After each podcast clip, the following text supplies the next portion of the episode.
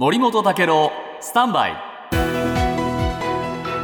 長官読み比べです。通常国会の会期末21日に控えているということで今日読売新聞では早期解散めぐり高まる緊迫。そして産経新聞でも解散めぐり与野党緊迫と解散があるのかという記事が出ていましたが、はい、そんな中存在感を示しているのが今日本維新の会ですよね、はい、スポーツ日本にはこんな記事が出ていました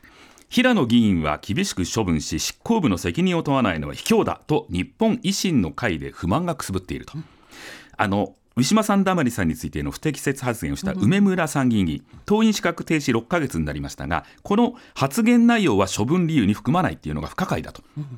もともとのこの国会での発言というのは、党の幹部も事前に原稿を確認している。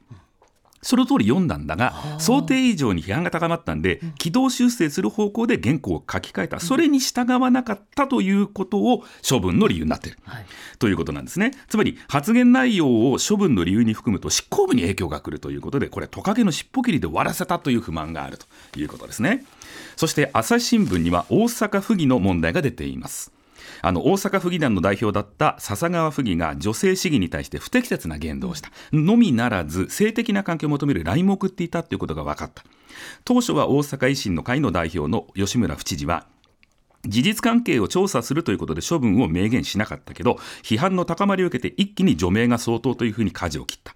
初動に不適切な点があったと吉村さんは言っているんですが後手後手党執行部は見通しが甘いと、こういうふうに議員の中からも批判の声も上がっているということなんですね。あの不祥事への対応というのは野党第一党を伺う日本維新の会にとっては大きな課題だとこう朝日新聞書いているんですが維新の中ではさらなる問題も浮上する可能性があると。というのはこの問題をきっかけに全所属議員らを対象にハラスメントの被害調査を実施した。するとすでに複数の被害申告が寄せられているということなんです。